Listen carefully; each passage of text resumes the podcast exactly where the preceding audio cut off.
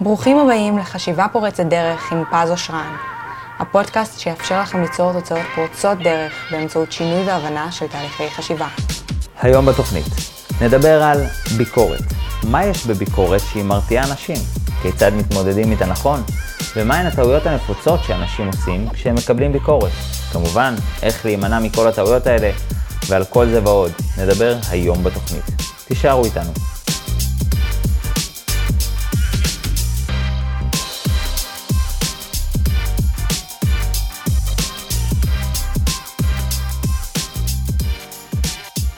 היי hey, חברים, מה שלומכם? ברוכים הבאים לפודקאסט חשיבה פורצת דרך. אנחנו כבר בפרק מספר 9, בלתי נתפס. איך עברנו להם תשעה פרקים. מי מכם שלא שמע את תשעת הפרקים, או את שמונה הקודמים יותר נכון, ממליץ לכם בחום לחזור. כל פרק הזה הוא באמת מכרה של זהב מבחינת הידע, מבחינת התובנות, מבחינת הסדר של הדברים. ממליץ לכם בחום באמת לא לדלג על אף פרק. מן הסתם כל פרק עומד בפני עצמו, אתם לא צריכים להיות במרכאות בשיעורים הקודמים כדי אה, ליהנות מהפרק הזה, אבל ללא ספק לא כדאי להמשיך אה, את החיים בלי, בלי שסימנתם וי על, ה, על הפרקים הקודמים, באמת באמת שווה אה, להבין אותם וליהנות מהם.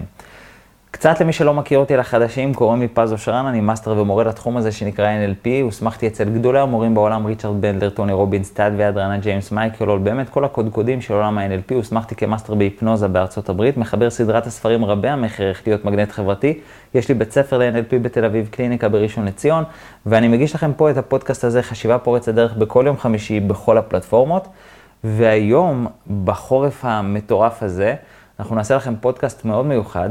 אמ, שיעזור לנו באמת להתמודד עם ביקורת, כי זה באמת נושא מאוד מעניין, שהרבה אנשים תוהים איך מתמודדים עם ביקורת, כי מי מאיתנו לא חווה ביקורת ומי מאיתנו מצא את עצמו, אמ, מגיב באופן, בוא נקרא לזה לא הכי אפקטיבי, באופן שקצת אפילו דופק את העניינים, לכאן או לשם.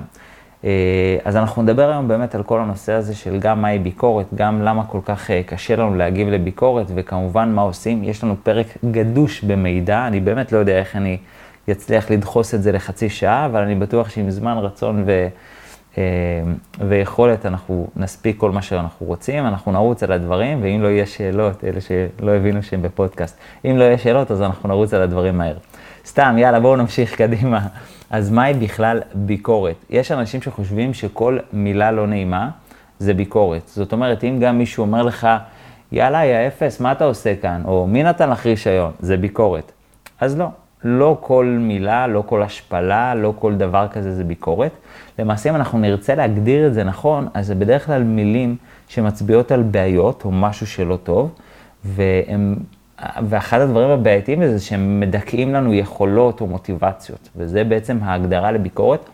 לכן כשאנחנו נעמוד על, על התמודדות עם ביקורת, זה לא על כל מילה לא נעימה. זאת אומרת, אם מישהו מדבר אליכם לא יפה, אנחנו כנראה צריכים פרק על אסרטיביות ולא על התמודדות עם ביקורת, כי באסרטיביות אנחנו נרצה לדעת להציב גבולות לאנשים ולהגיד להם, זה לא מקובל עליי שאתה מדבר עליי ככה וזה כן. אבל ביקורת זה משהו אחר, והוא לא... הוא לא סתם אה, דיבור לא נעים, אלא הוא, הוא, הוא באמת אה, מכיל גם יתרונות, וזה מה שהופך את זה לקשה. וגם אה, בכללי, סך הכל, אמנם אף אחד לא אוהב ביקורת, אבל בכל זאת, גם לנו יוצא לתת ביקורת.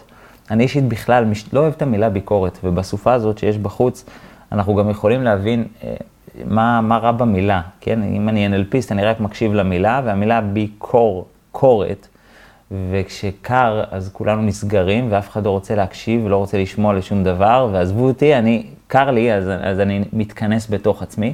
לכן אני אפילו לא אוהב את המילה ביקורת. גם כשאני אה, נותן למישהו איזשהו משוב או הערכה, אני דואג לקרוא לזה בשם הנכון, בדיוק כמו משוב או הערכה. כי אם אני אגיד לו, תשמע, יש לי איזה ביקורת קטנה לתת לך, הוא כבר נסגר. המילה, היא באמת מכילה קור בתוך המילה, והיא באמת סוגרת. זאת אומרת, תחשבו, אף אחד לא היה רוצה לקבל ביקורת. אז גם ברמת הטרמינולוגיה אני דואג לא להתנסח עם המילה הזאת. אה, אפשר להעריך דברים, אפשר לתת משוב לדברים, אפשר אה, להתנסח בכל צורה אחרת שהיא לא מכילה קור וסוגרת. וזה באמת מוביל אותי למה הבעיות הנפוצות בהתמודדות מביקורת. יש בעצם כמה אה, תגובות או כמה בעיות שכשאנשים אומרים, פז, תלמד אותי איך להתמודד עם ביקורת, הם בעצם אומרים, אני סובל לפחות מאחת הבעיות שאתה הולך לתאר עכשיו. אז מה הם בעצם הבעיות? בעיה ראשונה זה כמובן או איזושהי סגירות או איזושהי נפילה. זאת אומרת, אה, אני מקבל ביקורת ואז אני נסגר, אני נאטם, או שזה מפיל לי את מצב הרוח, שזה אה, אופציה ראשונה, אולי אפילו אפשר לחלק את זה לשניים שונים ולא לאותו אחד, אבל זה, אם אני אסכם את זה למשהו אחד, אז זה בגדול איזושהי תגובה רגשית לא נעימה.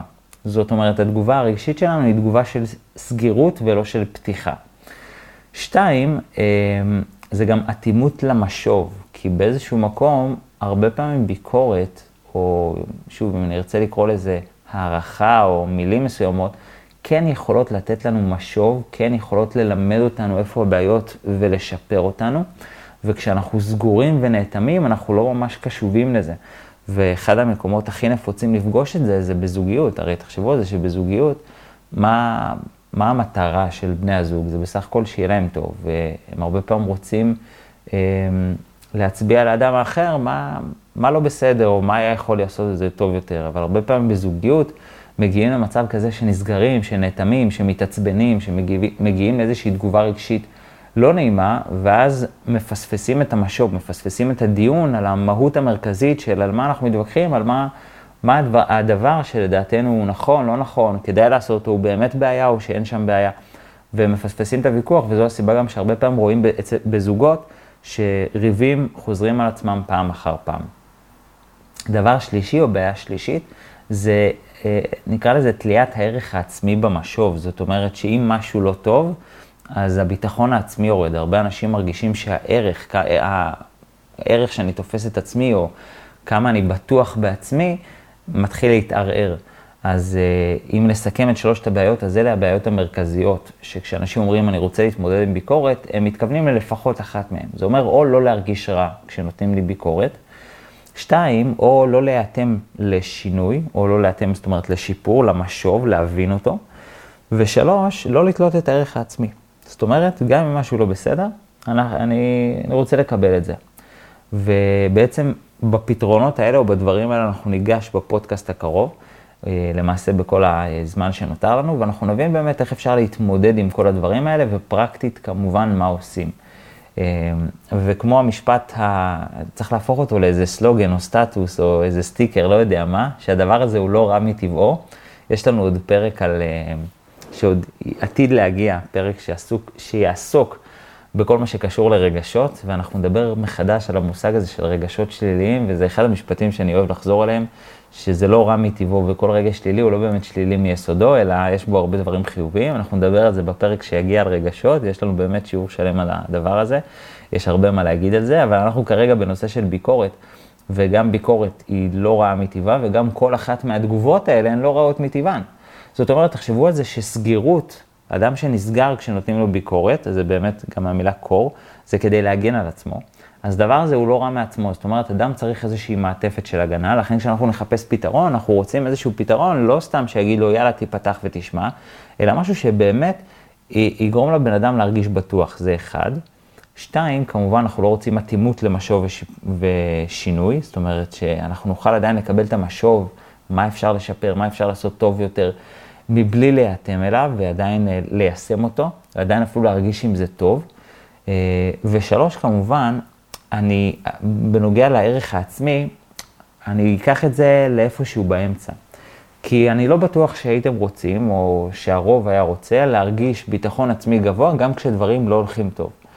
כאילו, אף אחד לא היה רוצה שהערך העצמי יהיה תלוי בביקורת או במשוב או באם הצלחתי או אם זה ביצע טוב או לא טוב. אף אחד לא היה רוצה את זה, אבל מצד שני גם אף אחד לא היה רוצה להרגיש טוב גם כשדברים הם fucked up, גם כשדברים הם באמת לא בסדר, כי באיזשהו מקום יש משהו בהרגשה הזאת שלא בסדר שמחייב אותנו להשתנות.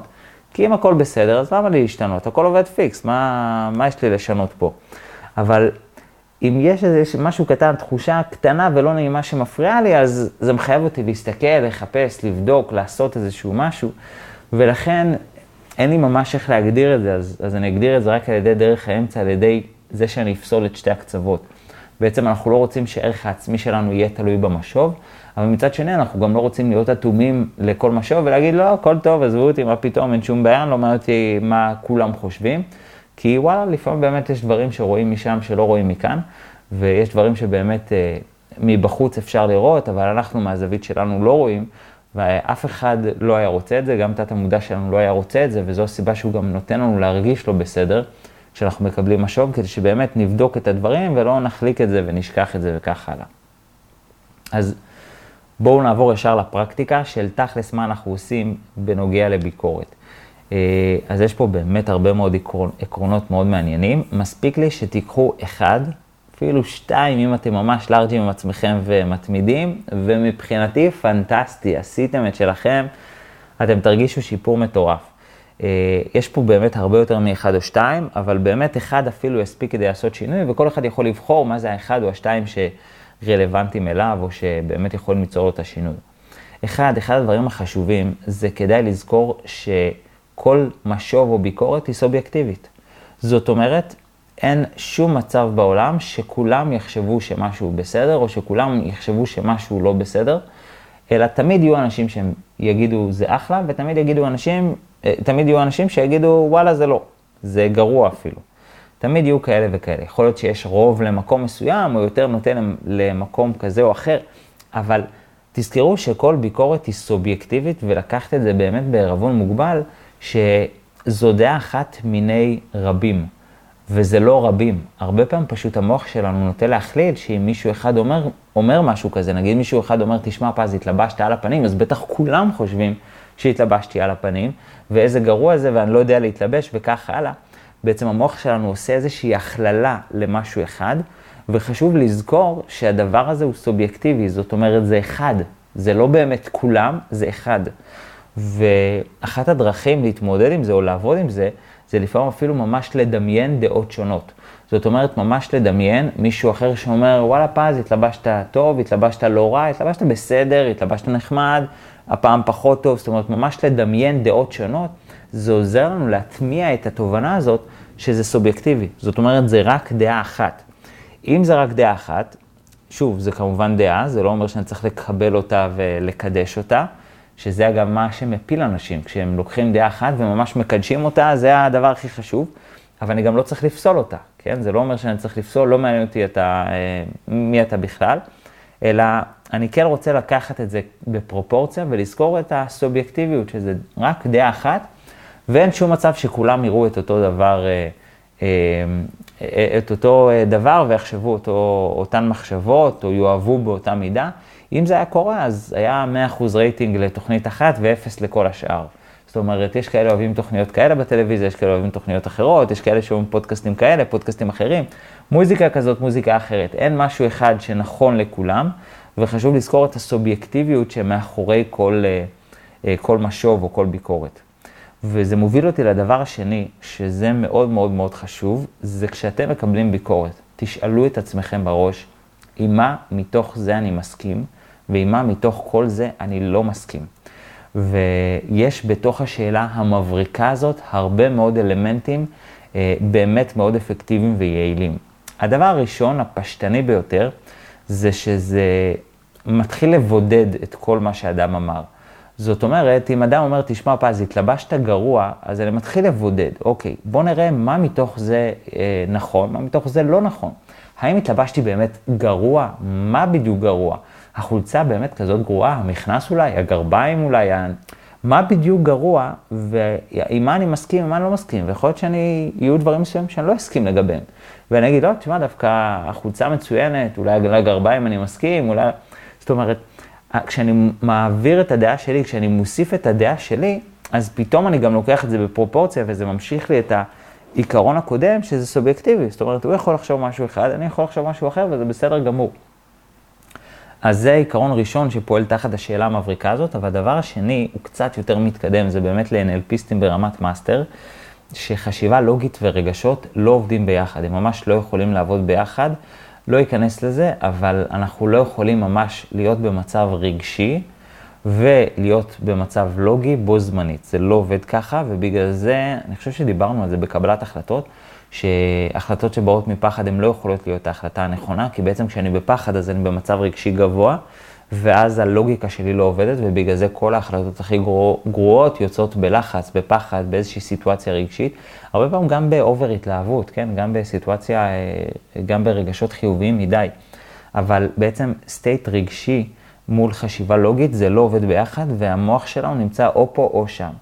ובעצם כשאני שואל עם מה אני מסכים, אני בעצם מפעיל את החשיבה הלוגית שלי, ואז אין לי מקום ממש להיעלב.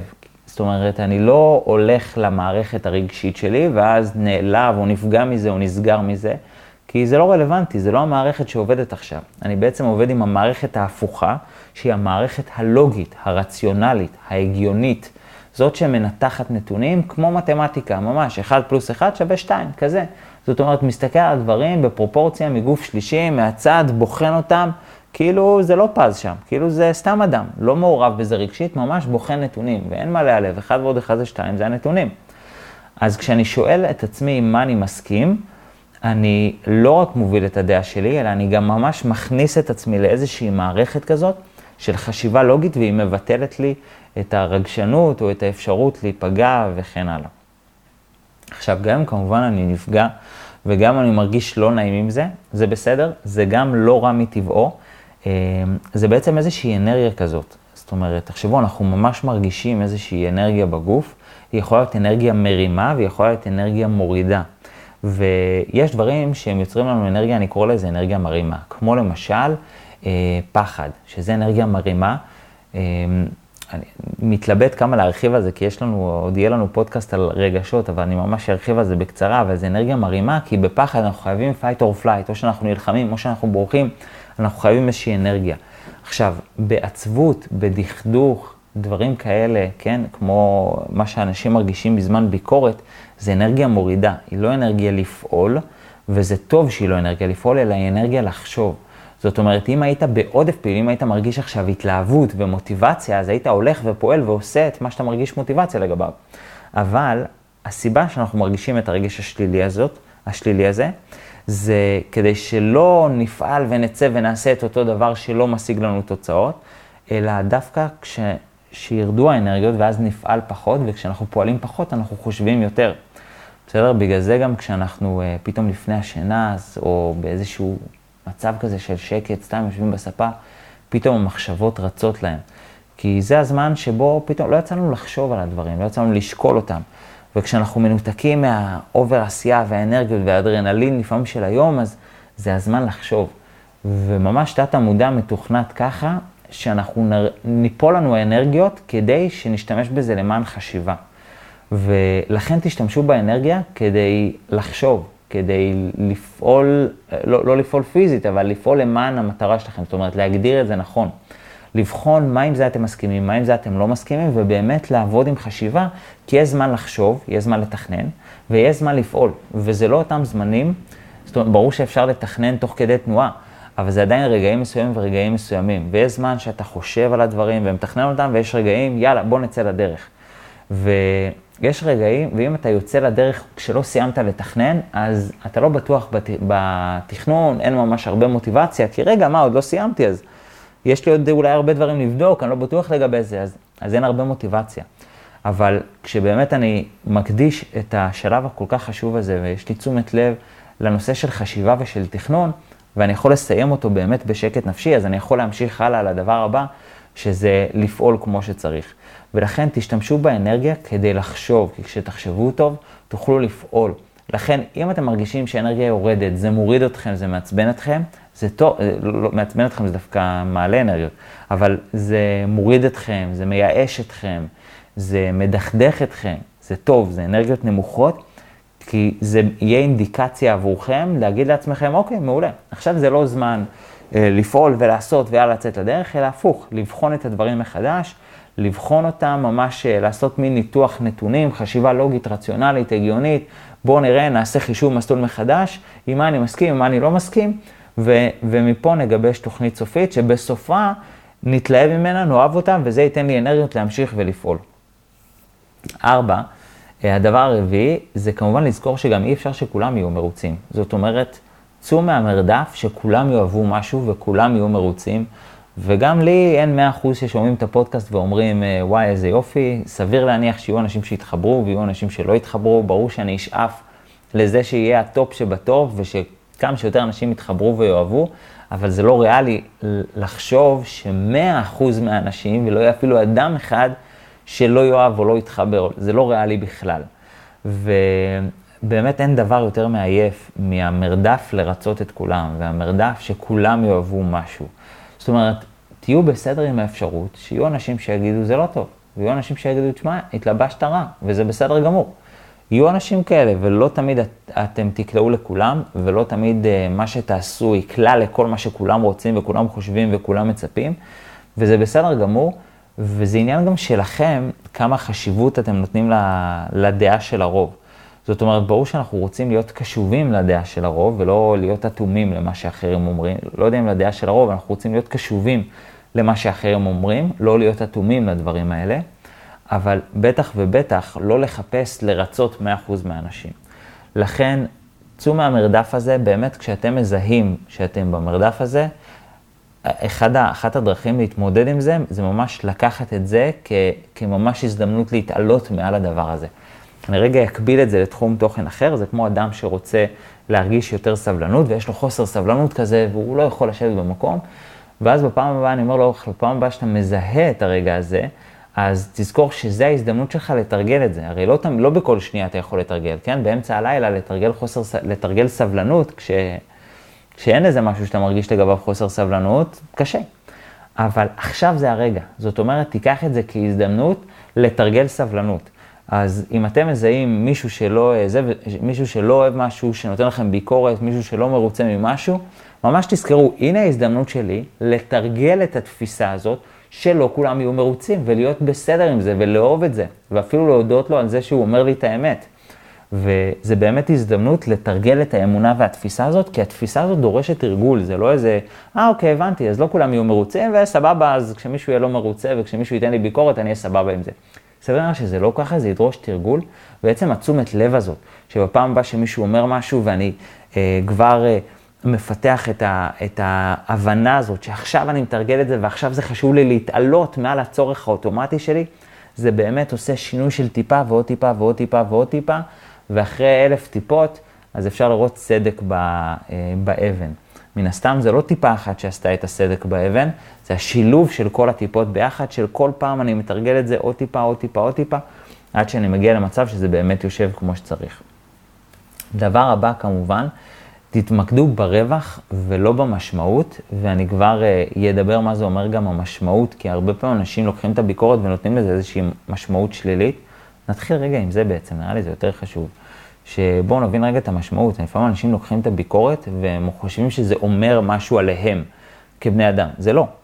וכדאי להפריד את הזהות מהפעולות. זאת אומרת, מה אתם עושים, זה מה אתם עושים, זה לא אומר שום דבר עליכם. אם התלבשתי רע, זה לא אומר שאני אדם רע, זה לא אומר שיש לי טעם גרוע, זה לא אומר שאני אפס, זה לא אומר שאני לוזר, זה לא אומר כלום. זה רק אומר שהתלבשתי רע. ואני יכול באותה מידה ללמוד להתלבש טוב, ואני יכול באותה מידה אה, ללמוד ל, להשתנות, לעשות דברים אחרת. זה לא אומר שום דבר עליי כבן אדם, וכדאי להפריד את הדברים האלה ולזכור או לעבוד על זה שהערך שלכם כבני אדם תמיד יהיה גבוה, לא משנה מה. שתמיד הערך, האהבה שלכם לעצמכם יהיו גבוהים.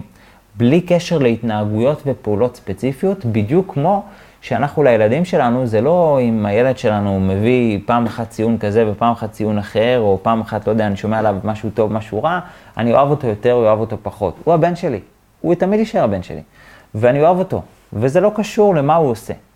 אה, אולי אני יכול לכעוס עליו, אבל אני עדיין אוהב אותו. ואותו הדבר אנחנו על עצמנו. זאת אומרת, הדברים, הפעולות, לא אומרות שום דבר עלינו וכדאי להפריד את זה. ולכן אנחנו גם לא רוצים להתמקד בזה, שזה מוביל לדבר שהתחלתי להגיד, תתמקדו ברווח ולא במשמעות, כי אנחנו תמיד מרוויחים משהו. בכללי, בעשייה, יש משפט ב-NLP שאני אוהב להגיד, אה, שהוא הנחת יסוד למעשה, שאנחנו תמיד מרוויחים משהו, או למידה או תוצאה. תמיד מרוויחים משהו מכל עשייה שהיא. אני אעשה משהו נניח, אה, משהו לא עובד טוב, אומרים לי, תשמע, יצא גרוע, יצא על הפנים, אז או שהרווחתי למידה, איך אפשר לעשות את זה טוב יותר, או שהרווחתי הצלחה. ווואלה, זה באמת עבד לי. אבל אני תמיד ארוויח משהו, ולכן תתמקדו ברווח, במה יצא לכם מזה. וזה באמת הזדמנות טובה להגיד שכדאי להעריך את התובנות והלמידות שיוצאות לנו מהפידבקים, ואני חושב שזה אחד הדברים החשובים. אני רואה את זה כי... תחשבו באמת, לימודים בחיים עולים לנו הרבה מאוד כסף. כמה אנשים משלמים היום על השלמת בגרויות, על תואר, על קורסים? ידע עולה הרבה מאוד כסף. והחיים נותנים לנו מתנה, כך, הנה. פשוט אנשים נוטים לעטוף את זה ולקרוא לזה ביקורת, ואז אנחנו נסגרים וכאלה, אבל בתכלס זה מתנה. ובמקום שנקבל ונעריך את זה ונחבק את זה ונגיד, יואו, איזה כיף, יש לי פה לימודים שהחיים נתנו לי במתנה. ואני, במקום לקבל את זה, אנשים דוחים את זה על הסף, וזה אחד הדברים הכי שווים, ולדעתי יותר שווה מכסף. למידות, תובנות, הבנה איך אפשר לעשות דברים טוב יותר, זה הרבה יותר שווה מכסף. זה פיתוח מיומנויות, זה, פית... זה הרבה יותר שווה מכל דבר שתרצו. ממחמאות, מכסף, מתשומת לב, מאהבה, ממה שאתם רוצים. זה באמת לפעמים הרבה יותר שווה, כי הלמידות האלה בסופו של דבר ישיגו לנו הכל. הם, הם ישיגו לנו תוצאות טובות יותר, הם ישיגו לנו באמת הרבה מאוד דברים, ולכן כדאי להתמקד ברווח, לחפש אותו. אנחנו תמיד נרוויח משהו הצלחה או למידה, ואם זה למידה, זה קצת under value היום. זאת אומרת, אנשים לא מעריכים את זה ממש, אבל זה באמת שווה המון למידה. תחשבו כמה אנשים משלמים בשביל ידע, כמה אנשים משלמים בשביל, אפילו שעת ייעוץ, בסדר? שעת ייעוץ עם מומחה, באמת עולה, עולה כמה אלפי שקלים. לפעמים מומחה שרק יצביע על הבעיות ויגיד, אוקיי, תעשה את זה אחרת, את זה אחרת, את זה אחרת. לפעמים אתה לא צריך את הכמה, את הכמה אלפי שקלים האלה, תחסוך אותם לעצמך, ובאמת אתה יכול, אם אתה מקשיב לחיים, החיים נותנים לך ממש טוב את, ה, את התובנות האלה. רק צריך להקשיב לזה. לא להיסגר ודברים כאלה. זהו, זה הדבר היחיד. אם הצלחת את זה, חסכת כמה אלפי שקלים. לא שווה, ברור שווה, זה מדהים. ולכן כדאי להתמקד באמת ברווח ולא במשמעות, וכמובן גם לא לתת לעצמכם אה, משמעות שלילית, זאת אומרת להפריד את הזהות מהפעולות, כמו שדיברנו קודם, זה שניים שונים. והדבר וה, האחרון זה כמובן תזכרו שהכל יכול להיות נכון לעכשיו, וזה לא אומר כלום על העתיד. ובגלל זה תשאלו את עצמכם מה הלאה. זאת אומרת, בוא נניח התלבשתי גרוע, ובוא נניח ואני באמת מתלבש גרוע. זה מצחיק שלקחתי את זה, אבל באמת אפשר לקחת את זה לכל ביקורת שהיא. בוא נניח אני באמת מתלבש גרוע. זה אולי נכון לעכשיו, אבל זה לא אומר שום דבר, שום דבר לגבי מה יהיה מחר, או מה יהיה עוד שבוע, או מה יהיה עוד חודש, או מה יהיה עוד שנה, או מה יהיה עוד חמש שנים. כל דבר שגם אם הוא נכון לעכשיו, הוא לא אומר כלום לגבי מה יהיה נכון לעוד שנה, שלוש שנים, חמש שנים ועשר שנים. והדבר הטוב ביותר בעתיד זה שאנחנו יכולים ליצור אותו ולשנות אותו ולעשות ממנו מה שתרצו. כי העבר כבר עבר, נגמר, כן? אין לנו מה לעשות איתו.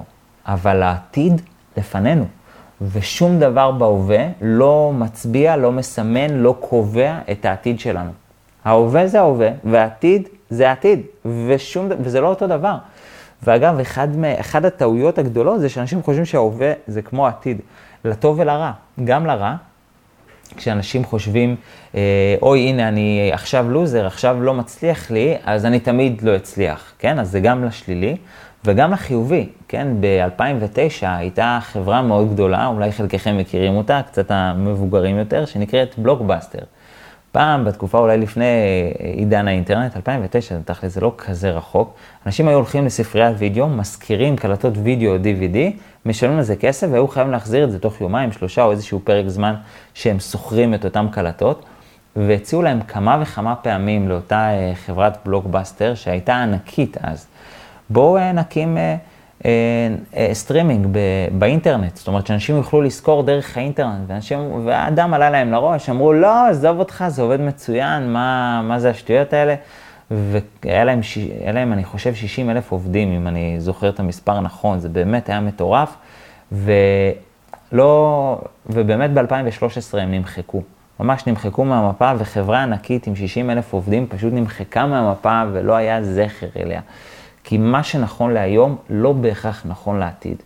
וחלק באמת מהאומנות הגדולה בחיים, אה, ומשפט של ג'ף בזוס, שאני מאוד מאוד אוהב אותו, זה לראות לאן העולם הולך ולהגיע לשם קודם. ואם עכשיו, אני, גם עכשיו אני אחרון, וגם עכשיו נניח אני לוזר ואני אפס ואני לא יודע מה, זה אולי נכון לעכשיו, אבל זה לא אומר דבר וחצי דבר על מה יהיה מחר, ועל מה יהיה עוד שבוע, ומה יהיה חודש, ומה יהיה עוד שנה. ואם חשוב לי מה יהיה עוד שבוע, חודש ושנה, אז הגיע הזמן להתחיל לעבוד היום על מה שיהיה מחר. ובשביל זה אני חייב לא ליפול ממשוב או ממשהו שלא מצליח היום, או לקחת את זה כי אין מה לעשות אלה הדברים, אלא לשאול את עצמי, אז מה הלאה?